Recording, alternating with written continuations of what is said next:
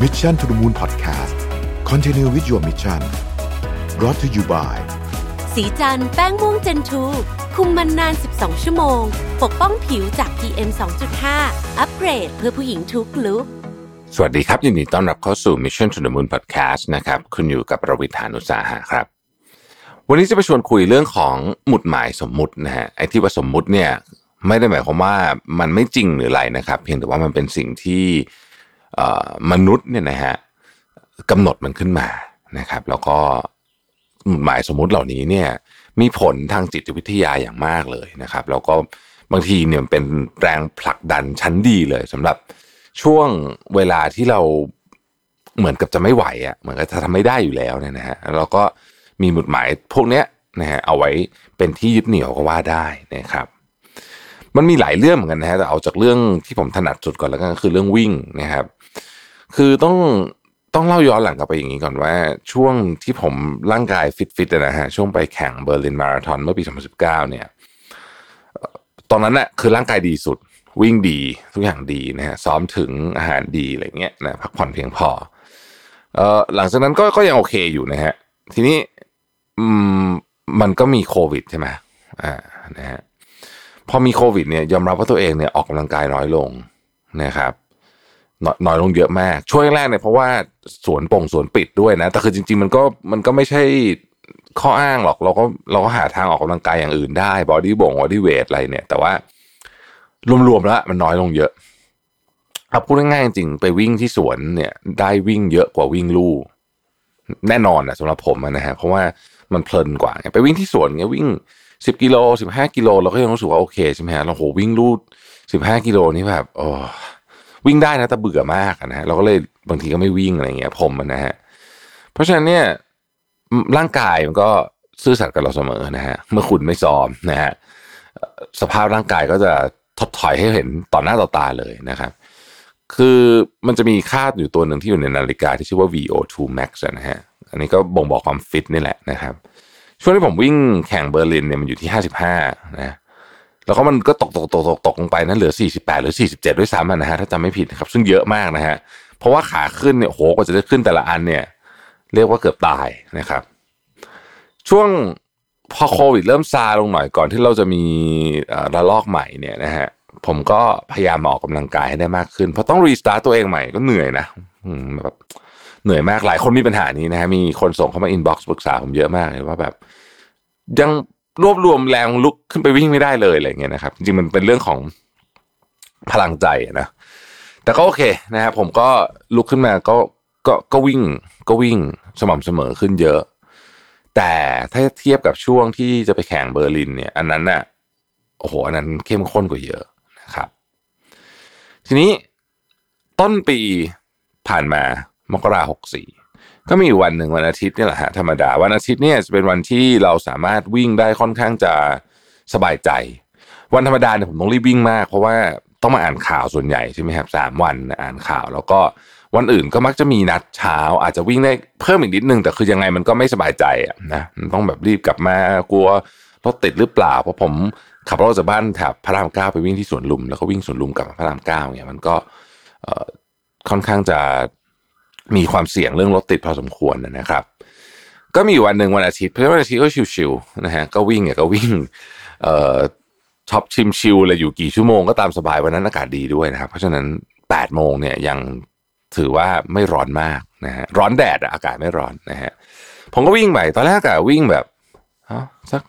15โลแล้วกันอะไรเงี้ยนะฮะจริงๆวิ่งถึง15โลเนี่ยก็เหนื่อยแล้วนะรู้สึกแบบพอเหอะแต่คิดแบบวันนี้เราวิ่งเวลามาค่อนข้างดีแล้วก็คำนวณเวลาที่เหลือนะฮะถ้าเกิดว่าเราวิ่งจบฮาล์ฟมาราธอนก็คือ 21.1 โลเนี่ย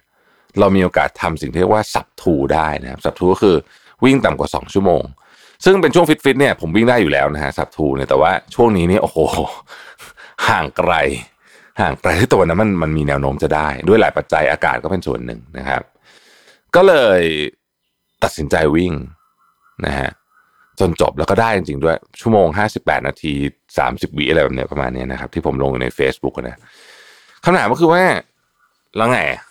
นะฮะสิ่งที่ผมอยากจะบอกคือ ผมวิ่งได้เยอะวันนั้นเนี่ยมันมาจาก2เรื่องส่วนตัวเลยสารภาพก็คือ1เพราะว่าอยากจะวิ่งให้จบฮาล์ฟมาราธอนนี่คือสมมุติตัวเลขสมมุติที่1นะฮะคือ 21.1 กิโลมันก็เป็นตัวเลขที่สมมุติขึ้นมาจากการเอา 42.195 กิโลมาแบ่งครึ่งในความเป็นจริงแล้วถ้าไม่มีการแข่งขันฮาล์ฟมาราธอนสมมุติมีแต่มินิกับฟูลมาราธอนมินิคือ 10.5 กิโล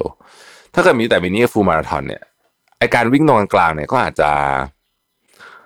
ผมอาจจะทำได้น้อยกว่านี้แล้วก็หลายคนก็อาจจะเป็นเหมือนกันก็ได้นี่นะฮะดังนั้นการมีฮาล์ฟมาราธอนถ้าผมไม่รู้ว่าคนคิดเขาคิดมาจากอะไรนะแต่ว่ามันก็เป็นกุศโลบายที่ดีอย่างหนึ่งนะอย่างน้อยทำให้คนวิ่งถึงจุดที่ก็ถือว่าเยอะพอสมควรแล้วเนี่ยนะครับอีกเรื่องนึงคือเวลา2ชั่วโมงนะฮะทุกการแข่งขันมันจะมีเรื่องของเวลาเข้ามาเกี่ยวข้องด้วยเสมอเกือบทุกการแข่งขันเพราะฉะนั้นฮาล์ฟมาราธอนนี่ก็ถือว่าเป็นหมุดหมายที่ทำให้ผมว่าคนส่วนใหญ่วิ่งได้เยอะขึ้นจริงๆนะครับอันนี้ก็เป็นอะไรที่เบสิกมากๆแต่ว่าผมอยากจะชวนคุยไปต่อว่าทำไมหมุดหมายพวกนี้มันถึงมีความสำคัญนะครับผมว่ามีอยู่ 2-3 ประเด็นอันที่1ก็คือมันทำให้เราภาคภูมิใจเวลาเราถึงจะวิ่งคนเดียวก็เหอะนะฮะเมคานิกของโซเชียลมีเดียก็อาจจะช่วยบ้างนิดหน่อยแต่ว่าจริงๆผมว่ามันเกิดขึ้นจากตัวเรามากกว่าก็คือเรารู้สึกว่าฉันทำได้ฉันทำในสิ่งที่ฉันรู้สึกว่าจริงๆมันก็ยากเหมือนกันเนาะฉันยังทำได้เลยนะครับวิ่งจบนะฮะวิ่งภายในเวลาเท่าไหร่อะไรต่างๆเหล่านี้เนี่ยอันนี้คืออันที่1คือการสร้างความภูมิใจนะครับอันที่2เนี่ยผมว่าสำคัญไม่แพ้กันก็คือมันเป็นโอกาสที่ทำให้เราได้เฉลิมฉลองสิ่งที่เรียกว่า small wins นะฮะคือระหว่างทางแห่งการทำอะไรที่มันใหญ่ๆเยอะๆเนี่ยมันก็จะต้องมีท้อมีเหนื่อยบ้างธรรมดาไอสิ่งที่เป็นสิ่งที่มาช่วยชโลมจิตใจเราแล้วกันเนาะก็คือ small wins ต่างๆพวกนี้นี่เองนะครับชัยชนะเล็กๆบางอันก็ไม่เล็กเท่าไหร่บางอันก็เรียกว่าเป็นกลางๆก็มีนะครับช่วยให้เราสามารถที่จะเหมือนกับให้รางวัลตัวเองแล้วก็กลับมาลุยกันต่อได้ประมาณนั้นนะฮะทีนี้ช่วงเวลาเนี้ยมันมีอีกหลายเหตุการณ์เหมือนกันที่เกิดขึ้นกับผมนะครับก็ต้องลืมบอก EP นี้เป็น EP แบบไม่มีสคริปต์นะฮะใครที่ฟังบ่อยๆคงจะพอรู้ตั้งแต่ต้นๆแล้วล่ะนะฮะผมก็พูดไปเรื่อยๆนะฮะช่วงนี้มันเป็นช่วงเวลาที่มีเหตุการณ์เกิดขึ้นหลายอย่างนะครับเอาเรื่องแรกก่อนแล้วกันนะบรรยากาศโดยรวมในตอนนี้เนี่ยนะฮะมันเป็นบรรยากาศแบบอึนๆงงๆนะครับถ้าใครได้ไปเดินห้างไปเดินตลาดเนี่ยก็จะพบว่าผู้คนน้อยมากบนถนนนะฮะรถไอ้วันที่มันควรจะติดแบบสุดๆไปเลยเนี่ยนะฮะมันก็ไม่ค่อยติดคือแต่พอเรารู้สาเหตุแต่มันมาจากอะไรก็คือคนไม่ออกจากบ้านไม่ใช่เพราะว่ารัฐไม่ให้ออกแต่เพราะว่าไม่กล้าใช้เงินนะฮะคนเดินทางไปท่องเที่ยวไม่ได้พอไปก็ต้องบางจังหวัดก็ต้องควอรันทีนแล้วอะไรแบบนี้คนรู้สึกถึงความไม่แน่นอนในอนาคตเยอะมันมีอะไรที่เป็นแบบความไม่แน่นอนอีกเยอะเนี่ยนะฮะทำให้รู้สึกว่า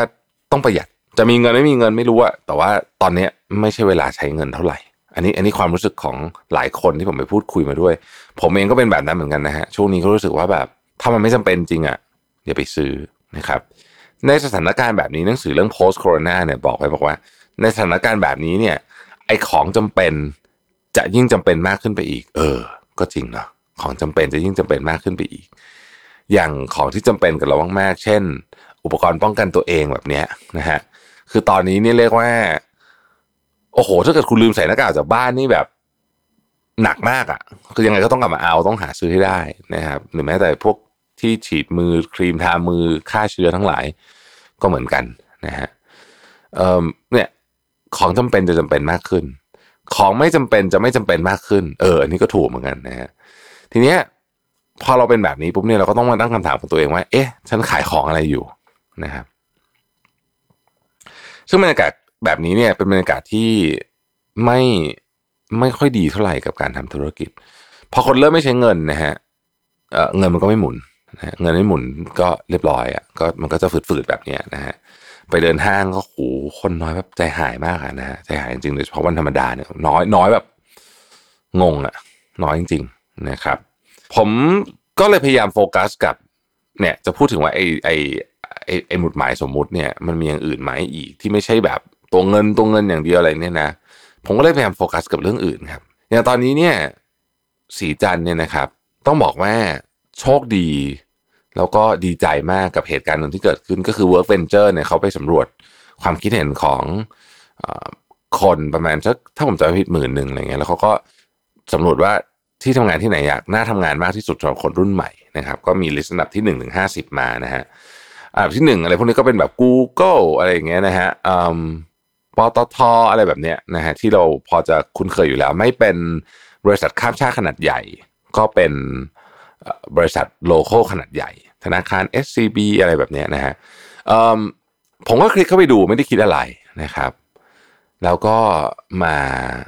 สะดุดกับชื่อของบริษัทตัวเองที่อยู่ที่อันดับที่48เขามี50อันดับอยู่อันดับที่48นะฮะแล้วก็รู้สึกขนลุกมากดีใจมากๆเลยนะครับไม่ใช่ว่าไม่อยากอยู่นะอยากอยู่มากแต่เราไม่คิดว่ามันจะมาถึงได้เร็วขนาดนี้นะครับคือพอมันติดอยู่ในลิสต์ปุ๊บเนี่ยเราก็แบบโอ้โหแสดงว่าที่เราทำมานี่ก็มีผลเหมือนกันนะเราในที่นี้หมายถึงทั้งบริษัทผมนะไม่ใช่ผมคนเดียวอย่างนั้นเรามาทำให้มันดีขึ้นอีกดีกว่าในปีหน้านะครับถ้าเกิดว่าผมไม่ได้ติดลิสต์ในปีนี้นะสมมตินะฮะก็คงทำเหมือนเดิมมาแหละนะฮะเหมือนกับที่เราอยากจะทำแผนนู่นแผนนี่อะไรที่พัฒนาองค์กรพัฒนาบุคคลก็ทำกันไปแต่พอติดปุ๊บความฮึกเหิมมันมาความอยากทำในตอนแรกเมื่อกี้เนี่ยเอาคูณ3ไปเลยทั้งที่จริงๆแล้วเนี่ยมันก็แรงกิ้งมันก็เป็นนั่นแหละฮะมันก็เป็นหมุดหมายชนิดหนึ่งแต่ว่ามันก็ถูกกำหนดขึ้นมาโดยมนุษย์เหมือนกันนะก็เป็นลักษณะที่ทำให้คือไม่น่าเชื่อว่าตัวเลขเนี่ยมันจะส่งผลต่อความตั้งใจของเราได้เยอะมากนี่ส่วนตัวผมรู้สึกอย่างนั้นจริงๆนะครับก็ดีใจกับเรื่องนี้มากๆนะครับแน่นอนเรื่องยอดขายเรื่องอะไรเนี่ยมันต้องโฟกัสอยู่แล้วสำหรับสีจันนะครับเพราะปีนี้เป็นปีที่แบบต้องโฟกัสมากๆผมก็เต็มที่แต่เรื่องนี้มันก็ทำให้เรื่องของซอฟต์ไซด์ของ business ก็คือเรื่องคนเรื่องอะไรเนี่ยมันมีแรงผลักดันมากขึ้นนะครับทีม HR ทีมอะไรที่เขาเกี่ยวข้องเนี่ยนะฮะทีม culture เนี่ยเขาก็แฮปปี้เขาก็รู้สึกว่าทำแล้วมันเห็นผลอะไรบ้างนะครับอีกเรื่องนึงเพิ่งเกิดขึ้นเมื่อวานวันนี้ผมบันทึกเสียงเนี่ยนะฮะวันศุกร์ที่15นะครับซึ่งก็เป็นวันที่อากาศเย็นแต่ฝุ่นเพียบนะฮะไปไหนไม่ได้นะครับต้องออกกำลังกายในบ้านมันช่างเป็นไอรอนีที่เศร้ามากกลับมาที่เรื่องนี้